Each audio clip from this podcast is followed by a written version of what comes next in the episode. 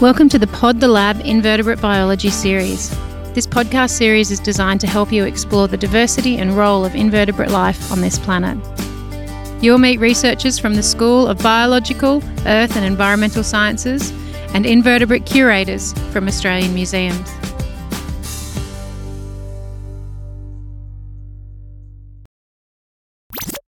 Hi, everyone. We've got uh, Laura Parker here now as well, who's going to jump into the Hi, Laura, who's going to jump into this uh, discussion on on mollusks.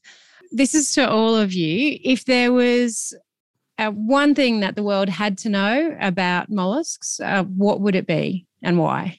Um, I guess I'll go first. I think, from my point of view, the most important thing for everyone to know is I think their ecological importance. Um, mollusks are so they have they provide so much um, a benefit to the ecosystem, but I think a lot of time people don't understand that, and because of that, they're not considered to be so important to protect. So I think for me, that's that would be the most important thing for people to know. Yeah, and, and I sort of might just pop in there too. Um, what, what many of you may not know, then some of the photos that you, if you look at some of the bivalve mollusk section, is many of you will view mollusks and a mollusk reef or, sort of, or an oyster reef is as a clump of clump of oysters on rocks.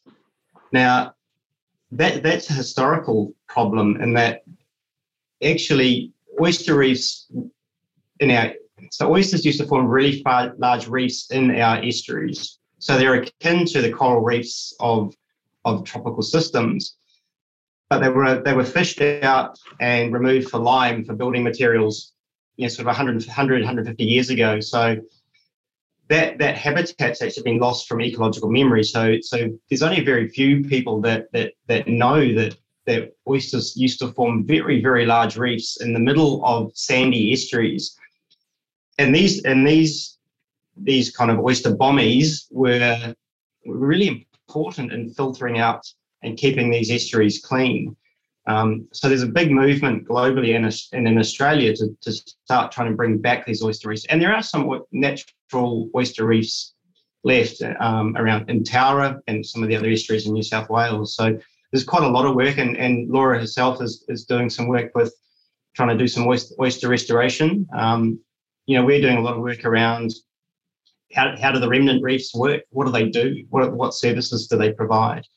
Um, and they're bringing those back is going to be key to sort of you know enhancing the resilience of our estuarine ecosystems. Paul, did those um, or do those natural reefs have a high biodiversity associated with them? Yeah, lots of lots of invertebrates, lots of crabs, lots of fish. So they're they're a typical habitat forming or or foundation species that you know you, you put them out there and they, they provide a lot of services as well as promoting really high biodiversity. Um, how long do you think it takes from starting to restore those more natural oyster reefs through to having uh, a reef that's functioning like the ones of the past used to? How long do you think that process, or do we know how long that process could take? So we, we, we've only just started that process. So some of the, the bigger ones that have been put out in South Australia and Port Phillip Bay are probably only five or six years old you know, they're starting to get large covers of oysters on them, but, but they're probably it's probably a 10, 20 year process to get them up to really large, mature reefs, you know, that have algae all over them, that have massive fish communities, but they, they're doing it pretty quickly. You know, they're, if there's enough larvae out there, enough recruits, and there seem to be, so there's, there are, there's, there's bound to be sort of large subtidal populations of these things somewhere that are providing, you know, you know new recruits into these new areas that are being produced. We just don't we just don't know where they are. And will those those beds, as they start to come back into the estuaries, provide coastal protection? Yeah, so it's one of the um, one of the benefits of bringing back these natural habitat forming species because they're they're kind of a, in a way a cost effective um, approach to managing storm storms and, and with climate change and, and predicted storm frequencies and storm intensities, then then they're a really good way to to manage a whole range of ecosystem services such as storm buffering, providing biodiversity, more fish for recreational fishers. So there's a whole range of socio-economic benefits to bring these things back into our estuaries. Nice. Is there a way people can get involved and or students can get involved and volunteer and and because it's so accessible here in New South Wales? Yeah. So once we get once we get back in, into uni, um, if anybody's interested in in that or restoration space, they can just just contact me. My details are on the on on my lectures. Um, we, we've got a range of different projects that are out in a whole range of different estuaries. So if people want to get involved, that that that that's from taxonomic work in the lab to doing field experiments and getting out in the boats and you know getting your hands dirty in the estuaries. So there's lots lots of things people can do to get involved with. We've got a quick question here before we go over to Thomas. Um, I, I, guess this is to everyone. Are there any deep sea foundational or foundation species that involve mollusks? Uh, yes, there are. There are um, deep sea mussels. Um, they form um, habitat for organisms around hydrothermal vents as well as cold seeps, so deep in the ocean. Um, you know, some of them are as far as, you know, I think two and a half kilometers deep. So they're, you know, in the area where there's no sunlight. Um, they're actually really unique organisms because they don't use photosynthesis for their energy um, like other organisms um, that don't use sorry photosynthesis as the the foundational um, energy source. I guess they have a symbiotic relationship with bacteria. That bacteria breaks down the chemicals that are surrounding those vents or seeps um, and that's what's then used as their uh, food source. So um, yeah, they're really unique organisms, and and they actually form very complex habitats down there in an environment that's so extreme you wouldn't think anything could live there. Nice, great question, um, Thomas. Anything that the world has to know that you think they have to know about mollusks from your your perspective? Uh, I think I'll, I'll, probably cheat and say two things. Uh, one is the astonishing diversity. So I don't think a lot of people realize exactly how many different species of shelled mollusk there actually are. Uh, I think it's something like 100,000 uh, globally, and certainly even just in Australia, it's thousands and thousands, if not tens of thousands. If if you were to go down to somewhere like uh, Long Reef Headland and spend an hour sifting through a five square meter patch of uh, shells on the shore, you can find anywhere between 200 and 300 species in just that one tiny area. Um, and so it's it's really astonishing the diversity, not only in terms of just how many species there are, but every imaginable shell, shape, color, size, pattern, you name it, it's out there. So it's it's one of those areas, I guess, if you're into natural history and collecting, where it's it's almost limitless. You could probably spend your whole lifetime out there collecting shells, and you'll you'll still never see all of them, which uh, I, I, very much enjoy. You know, I can go down to a beach I've been to a hundred times before, and and still find new seashells I've never seen every time. So I think that's a really cool thing. And the other thing is that a lot of seashells, a lot of mollusks are actually really active, which is what I'm, I think another thing that people don't realize. So they a lot of people do associate mollusks with things like the oyster reefs uh, or limpets just sitting on rocks and kind of uh, not doing much. But there are a lot of groups that are actually quite active and are really active predators as well, I think, which is really cool. So you've got things like cone snails, uh, which use little venomous harpoons to spear fish and other little invertebrates. But you've also got this really cool group, which is my favorite group, which is the moon snails. So they're in the, a family called Naticidae. And you find them often uh, on open ocean beaches uh, or in kind of uh, semi estuarine environments on mud flats and they basically they'll cruise around on the surface when there's just a very thin layer of water and they're hunting other mollusks. Uh, and they leave these really characteristic trails. So often you'll see the tide will go out and the sand will dry up. And there's all these little crisscrossing trails throughout the sand. And those are often caused by these predatory moon snails that are going across the sand and hunting. And they'll find some other kind of mollusk and they'll kind of envelop it with their mantle uh, and then inject uh, pierce them with their radula, which is like the, the, modified tongue in a sense, and then uh, liquefy them and then and then suck them up basically. So I, I think they're a, a very cool group of mollusks. Can I can I ask a question? What mollusk scares you the most? Not of Thomas, of everybody. I have to admit, if any of these were really big, I miss working on them. They're amazing. Can you explain them for everyone, Paul? Oh, if I could be, if I am, if I'm allowed to be crass, I can.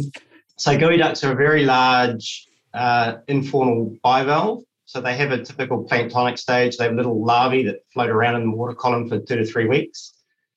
Those, those larvae settle out onto the sediment surface and then they start to dig down. And at that stage, they look like miniature adults. And as they dig down, they become longer and they start to widen out. So they get down to about, I know, uh, they get down to about a meter in depth, which means they have a very long siphon. And that siphon's so large that they can't pull it back into their shell.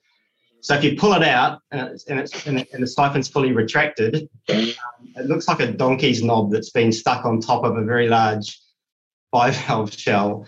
Um, and you actually that, that siphon's actually quite tasty to eat. And there's there's an American species, Panopea gen, generosa, I think it's called, that gets up to three kilograms, you know, wet weight. So that's a very heavy bivalve.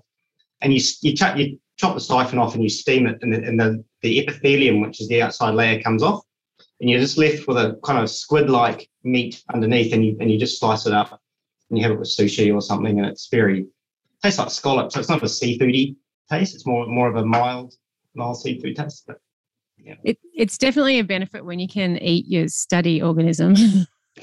I uh, did my master's on prawns and I still can't eat them because I lived off that. We're afraid of cnidarians and mollusks.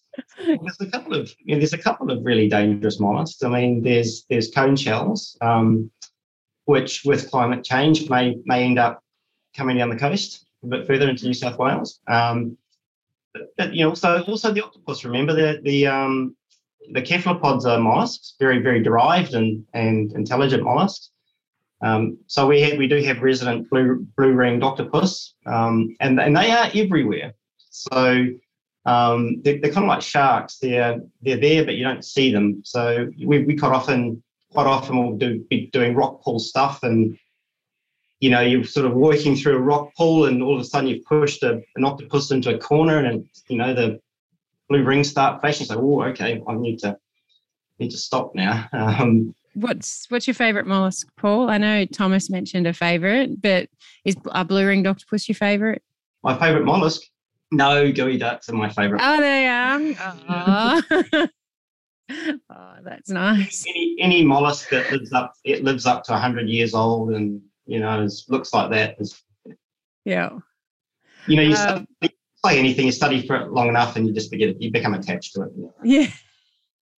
Yeah. Yeah, absolutely. Oh, there's a couple of blue ring octopus stories popping up in the chat. Mm. Um, someone and they had a similar story with a blue ring, grabbed a patch of seagrass that crawled across my arm. And yeah, a couple of comments about seeing videos of tourists playing with blue ring octopus. I hate watching those videos. There's that one story, is that the story of one person that survived a blue ring octopus um, bite.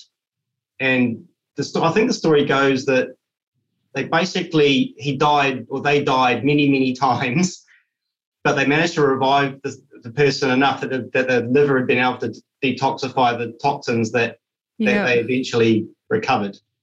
Laura, just quickly, a favorite mollusk while we're still talking about favorites? Um, well, I obviously have a soft spot for oysters. um, yeah, I love them despite years of working on them. Uh, um, but other than oysters, uh, I think I love cuttlefish. I love cuttlefish, um, octopus. I just think they're amazing. They're so intelligent um, the fact that they can change color. Um, yeah, I just think that they're quite incredible organisms. Yeah. Um, a question that's in the chat with microplastics being such a prominent marine problem and mealworms supposedly having a plastic breaking enzyme, what applications do you think that enzyme or any potential plastic breaking enzymes might have on the aquatic world? uh, we'll be able to introduce that. Oh, will we be able to introduce that gene into um, oceanic creatures and have them filter the oceans? Wow, cool. That's a scale problem, right? I mean, you could yeah. probably do it at, at smaller scales, but I mean, plastics is a massive global problem. Um, and there's probably some some ethical issues around introducing those genes everywhere. I think we'd have to get to some sort of massive ecosystem collapse before we allowed that to happen in some way. But there's probably some some local environment, local reasons it could be done. Um, how how much of a problem are plastics for filter feeding things like oysters and that in the natural environment? Do, do you guys have an answer to that one? Are they accumulating plastics? In the natural environment, I'm not too sure at the moment. I know that there's studies that have been done on them in the laboratory and they do accumulate them. Mm. Um, I think there's not a great deal. Um, I do know of a study on oysters that looked at adult oysters accumulating them during their conditioning process affected them, and they found a lot of negative impacts on their physiology. Um, and but I think, to my knowledge, I know in Australia there is perhaps one study that's come out to show accumulation in the environment, but I think levels that, that they're using in the laboratory are much higher than what, yeah, what we're seeing in the environment. So bivalves, so bivalves have a really good filtering mechanism on their gills. So they they they can filter particles at, at two or three different spots. So you, you know, so bivalves aren't aren't obligate feeders. It's not whatever comes in they have to feed on. They're actually really good at filtering out different things. So I imagine that they're really good at filtering out these these types of these types of plastic particles and saying, no, I don't want this. I'm gonna I'm just gonna eh, expel it as pseudo fecal material. But in a lab situation where you give it lots, you can clog the gills and you can do a whole lot of other things, other things to them. So it, it'd be really interesting to follow up because most people are focused on fish and and other, other higher organisms in terms of problems with plastics, aren't they? I think. Nice. Um, there's a question here Were beaks the best mouth part for the octopus to evolve with? If not, what would be a better mouth part for octopus? if you could re-engineer octopus, would you change their mouth part? Anyone want to take that one? I think it's evolved for a reason. So it's probably got the best mouth part that it that it requires for, for how it feeds and, and what it does. Right. so what, what what would be the strangest mouth part we could give it? yeah. yeah. Rebuilding the mollusks. Yeah. Alex has written, um, have to try being a mollusk for a day. Yeah, try it out and see how it goes. you never know; they could be very frustrated. I had a um some undergraduate students a few years ago did little did little um did little projects on the rocky shore, and a couple of students did. They wanted to know whether um, octopus boldness related to their intelligence. So what that so boldness is just how how quickly or, or, or not quickly organisms react to something, I, I guess, in a way, it's a, it's a behavior thing. So what they did is they took, um, they went up to a whole range of rock pools around Sydney, and then when they when they saw an octopus in, the, in, a, in a in a rock pool, they went up to that rock pool and they put their hand near the octopus and they timed how long it took the octopus to get curious and come out and touch the hand, and they used that as a as a measure of boldness. So if you put your hand in, some octopus would you know would immediately come out and touch you and, and see what you were. Others would be quite reticent and take a few minutes to do it. So then they what they did is they they put a fish in a jar and they put holes in the jar and then we used that as a as a as a kind of test for how quickly they could solve the problem. And they would put that jar after after they did the touch test, they would put the jar in the um, in the pool, and they would t- once the once the octopus took the jar, they timed how long it took it to open up, unscrew the jar, and get the fish out. And there, and there was a really, really strong correlation between fast octopus that touched you quickly and how quickly they opened up up the jars. We were, always, we were always really keen to follow up and do some more of that, but um, but we never get around to it. I thought it was quite neat. Oh, it must be fascinating to work on uh, study organ- organism that's that smart. yeah.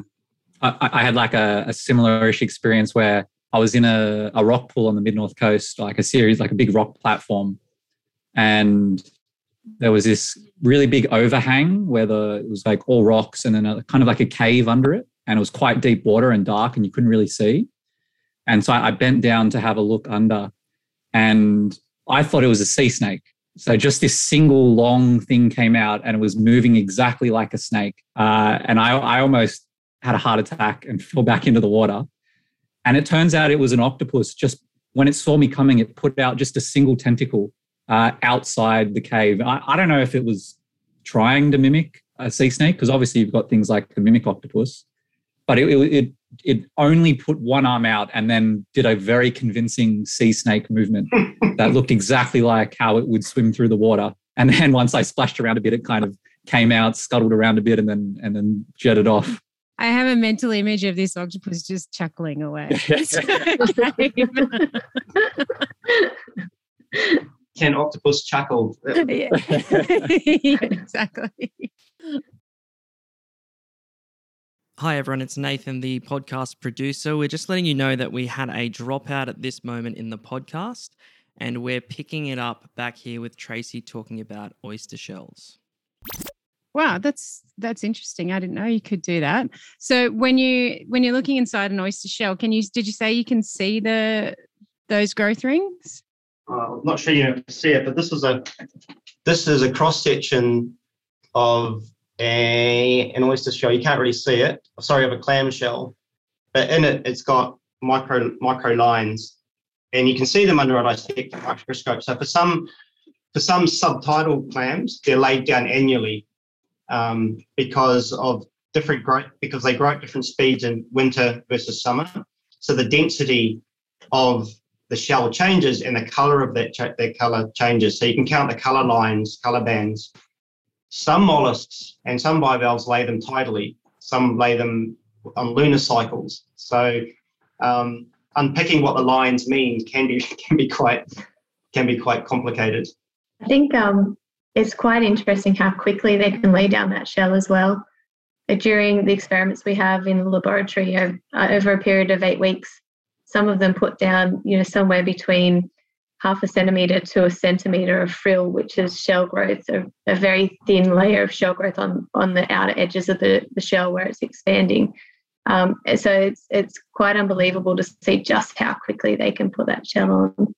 Nice. Do you use that in experiments as a way to track what's happening with the, the oysters at all, whether they're doing well in an experiment or doing badly, how, how much they're growing? For me, definitely. Um, one of the most important things or the, the, the worst impacts of ocean acidification is that it impacts that shell development, their calcification. Uh, so we definitely look at the growth of the oyster. Um, typically, in most of the oysters we've tested, growth shell growth is reduced when they're exposed to those conditions. So, in terms of when we're looking at breeding for oysters that are more resilient or doing better under those climate change stresses, uh, one of the main things we look for is an oyster that's able to grow better. Um, and you can also, with Paul talking about looking at, you know, looking at the different growth stages, one thing that we can do with the oysters is you can label the oyster shell. So um, you put it, uh, use a, a chemical to label the shell before you start an experiment. And then you can actually look specifically under a microscope um, at, at the shell that has been laid down during the experiment. And um, in things such as ocean acidification experiments, you'll see that the shell usually has a nice structure, like a brick like structure when it's being laid down. But under ocean acidification, those bricks don't be, they aren't laid as well and they start becoming um, more haphazard in their structure. Uh, so you can start to see how they are affected and how badly that shell shell calcification is affected. In selecting those those oysters for replanting to recreate the the natural oyster beds, are you looking for ones that are going to be more resilient to what was projected in the future? Yeah, that's exactly right. So at the moment, we're going through, we have um, access to what's called family lines of oysters, of Sydney rock oysters. Um, and each of these family lines are genetically distinct from one another. So they can perform slightly different. So we go through, um, test a, a, range of them. So in the last experiment, we had over 40 of these family lines that we exposed. And then we look at all of those different aspects of them, like their shell growth and then what's happening in their blood and we pick the ones that are doing the best and use those ones to then transplant out into the field. Do we know how um, heritable those traits remain under different pressures? That's one of the, that's our next question at the moment. So that yeah, that's one of the things we're looking at at the moment. So um, in our last experiment, something that we're really interested in is their metabolic rate under these stresses. Uh, but until recently, we had no understanding of where, whether that was a heritable trait. So whether we could then use the breeding program to enhance that into the future. So, with that particular trait, we've just got some evidence now to show that it is quite heritable. So, it is something that we should be able to use the breeding program on to further improve in the future. And so, we go through and look at all of the traits to, to try and determine yeah, what the heritability is of each of them. Um, guys, have you got any questions uh, related to those pressures and, and doing experiments that influence the biology of, of mollusks? And one of the one of the great thing about things about mollusks, and I mean, I started off working on aquaculture and fisheries, but I moved much more into the ecology of, of systems. And mollusks have been really, really, they're really cool to work with because when they're stressed, they partition energy really quickly so they'll shift things from reproduction to growth in ways that are really easy easy to measure. So they're really good organisms um, to understand environmental change, and and and they're often used as sentinels of, of, of environmental change in different ecosystems as well. Can you explain for everyone what you mean by sentinels? Um, you know, often often with environmental environmental stress and climate change, we only look we can only see a change in a system once it's changed.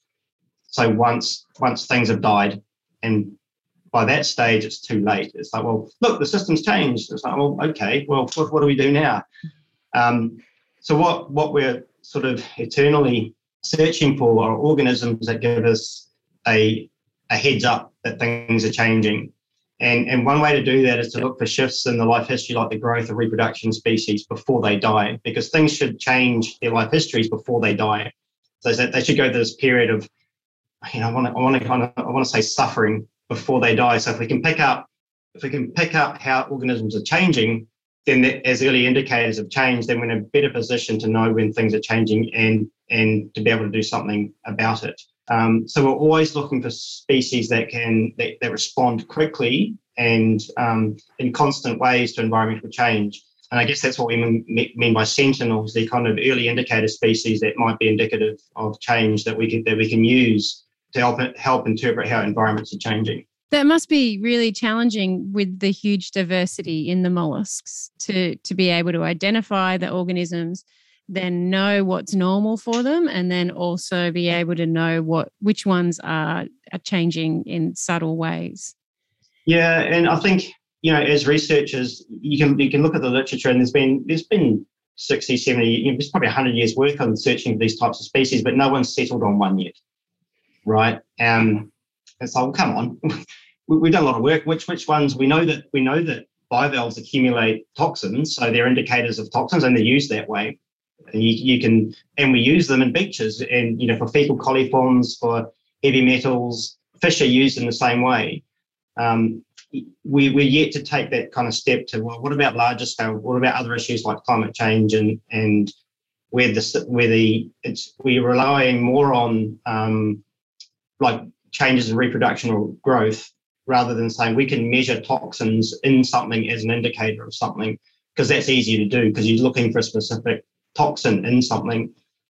But when you're looking for a life history change, then you really need to know the organism. And as you know, mollusks are incredibly what we call plastic. They change their shape in many different environments, and it doesn't have to be due to human induced stressors. It's, it could be growing in a different area because the rock pool's deeper or it's cooler. You know, so yeah. what we call incorporating all that spatial variation and and how things grow is difficult and challenging. In selecting those species and those life history traits, are there particular traits or characteristics that you would look for as these are the ones to target if we're going to, um, you know, select criteria for sentinel species? Um, what do you think, Laura? I think probably if you knew if you knew a little bit about size, because size is an easy thing. It's got to be easy to do. It's got to be measurable. Um, you know, you don't if, if an area is stressed and you don't have too many left, you don't want to have to you don't have to kill them to do things to them, right? So probably probably size is you know if you know in a certain area they should be a certain certain size and all of a sudden they're half the size, then the you know you've probably got a good good indication that something's changing. Yeah, I think I think that's exactly right. And then I, I think if you're wanting to do things like, uh, especially understanding the risk of an environmental stressor, if you if you're thinking about a life history trait within an organism, many mollusk species appear to be the most vulnerable during their early life history stages. So what, Paul was touching on earlier, that those stages where they're swimming around in the water column uh, before they settle out, that appears for many species to be kind of the bottleneck or the, the most sensitive stage in their development in terms of environmental stresses. So I think that's often a really good place to start when you're trying to understand the sensitivity of organisms to a particular stress. Um, Thomas, um, any last comments on as as we're all coming out of lockdown and people are starting to get back into you know the favorite places on shorelines and things? If the students are out on beaches, what should they be looking out for for getting to know some of the diversity of different mollusks that they'll come across as shells on beaches or rocky platforms? Uh, so I guess it depends kind of what your favorite flavor of mollusks is, whether it's it's bivalves or gastropods. So if you're if you're more bivalve minded and you're interested in, in cockles and mussels and clams, then the best way to get those while beachcombing is on these open ocean beaches because a lot of these bivalves live buried in the sand uh, offshore. Um, and so I usually find that when I, go on open ocean beaches, the bivalves tend to be the, the most common and the biggest deposits. Uh, n- not they, I find at least around Sydney that they don't tend to be as many species, but in terms of abundance, there are certainly more. Uh, whereas if you're looking for gastropods, then certainly all the rock pools and the rock platforms are fantastic uh, for both herbivorous and carnivorous little gastropods. Uh, and so, as I mentioned earlier, if, if, you literally just go to somewhere like um, the southern end of Maroubra Beach, actually is pretty good, uh, or Long Reef, uh, or the northern end of Mona Vale Beach. Uh, they've all got uh, quite nice rock platforms and rock pools. and you just go along the strand line where there are some big shell deposits, and you just get down on your hands and knees in the sand, and, and you spend an hour or two, and, and you'll find several hundred species of seashell. Um, and so that's a, you'll you might have a sore back uh, and knees afterwards, but I, I always find it worth it. But that's the same when you're on rocky shores or sandy beaches. It's take your time. Don't don't walk around. Sit down in a pool and and and search because there'll be a lot more than than what you think. Exactly, exactly. Yeah, that's been a really common theme in a lot of these discussions is is how to get your eye in and start to look at nature from that perspective and what to observe. So any other any tips you have for how people can do that for looking at mollusks, Paul? Part of it is just, is just going out repeatedly and getting a mental picture for things. So, you know, you'll go out, you'll find a couple of things, and then you'll always see them, and then you build kind of you, you keep you keep building on it and you'll see more than a couple of things. You'll see lots of things, and you'll get a mental picture for things. And all of a sudden, you know, the little things that like like shades or darker things, you will just resolve themselves. Always resolve themselves into into into animals. So it's really just about spending time out there, taking your time. But it's also um, you don't need to dive to see most of the biodiversity in the oceans. You know, a good snorkel around Sydney and you'll see most of what you need to see. Just take your time, get in there, you know, pull a seaweed apart, you know, um, just just take make the effort to to really slow down and, and try and find things, and you and and and you get there.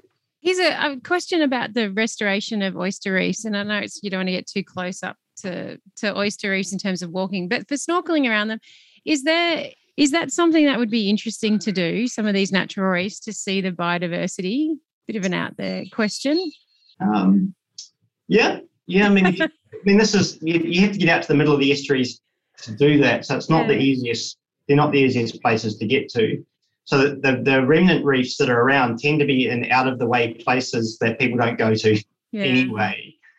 Um, I mean, you, you get habitat forming species, you know, mussels and and cunjevoi, you know, not not mollusks, um, but on, on the rocky shores and lots of other places where you'll see yeah, just kelp, kelp beds with lots of fish around. Um, you'll see similar things and um, up here around Brisbane, around Brisbane Water, which is a massive um, estuarine area north of Sydney, we see lots of beds of oysters um, along the shoreline. And yeah, I've never actually, I've never thought of just stopping and looking at what's living in amongst those those big, you know, kind of beds of oysters, which are, you know, we paddle past them regularly. Yeah, there's probably three or four key mollusks, gastropods that are in there. Lots of crabs. Um, yeah. A lot of those oysters are associated with mangrove pneumatophores. Um, so there's really interesting interactions going on between mangroves and oysters. All these kind of complex habitats all sort of working together, and that's one of the challenges for us in ecology. We tend to think of working in our own little habitats. Someone works on mangroves, someone works on oysters, someone works on mussels, but you go to things like estuaries and they're actually they're all connected. So the things that are oysters are using the mangroves, and things in the mangroves are using the oysters. And you know, trying to build a picture of our ecosystems that integrates all these things is is the way forward, but very very uh, challenging way to do ecology. Uh, Laura, any last comments for the students um, with recommendations for understanding oysters or, or, what they should take away from from this week? Um, no, I just think, I mean, I just think reiter- reiterating what Paul and Thomas were saying, I think, you know, away from oysters, mollusks in general, um, I mean, one of my favorite things to do is is go with the family and, and look at rock pools and could spend hours hours doing that. Um, I think one of the big differences for me when I started, I've always liked to do that. One of the big differences for me when I started this work was, you know, I'll see oysters now when looking when I'm on a rock platform and see them there and they just mean so much more now you know they're not just something that's sitting there on a rock i, I think how good it is that they're there and and the importance that they're you know they're providing to, to that habitat there so i think just becoming more aware when you're seeing these organisms um, what they do and like paul was saying how they're all you know interacting together. Um, i think that that's just it's really good to kind of see mollusks in that light when you when you're visiting yeah the marine and marine habitat. Fantastic. Thanks, I just can I just jump in with one yeah, last thing? yeah. so as we're starting to get towards summer as well one thing that's always really cool to look out for on the beaches is the blue fleet uh, so this is this really cool assemblage of blue and purple organisms uh, including mollusks which all kind of live on the surface of the ocean uh, and they all have interactions with each other. A lot of them are predators and the others are prey. So these are things like uh, blue bottles, uh, by the wind sailors, blue buttons, all these cnidarians that are floating on the surface. But then you've also got the, the sea slugs that are in the family Glaucidae, so Glaucus and Glaucilla. Um, so they're, they're you'll, you'll probably have seen photos of them on Instagram or social media. They're often called sea lizards or um, sea dragons, uh, even though that's also a fish. Um, and they actually feed on the blue bottles uh, and the other cnidarians and then accumulate their toxins. And then you've also got the violet, uh, the violet sea snails, uh, which are the Janthinas. They're this absolutely vivid purple, and they float along uh, upside down on the surface of the water as well. And they're also preying on uh, the blue bottles and things like that. And you get four or five species of those sea snails washing up. And so often, once you see one of those things wash up, you'll see all of them wash up on the beach. Uh, so they're a, really cool thing to look out for as we head into the summer months. There's all these amazing purple and blue organisms washed up onto the beach. Thank you for listening to the Pod the Lab Invertebrate Biology Series podcast. For any more information regarding the content in this course, please email me at tracy.ainsworth at unsw.edu.au.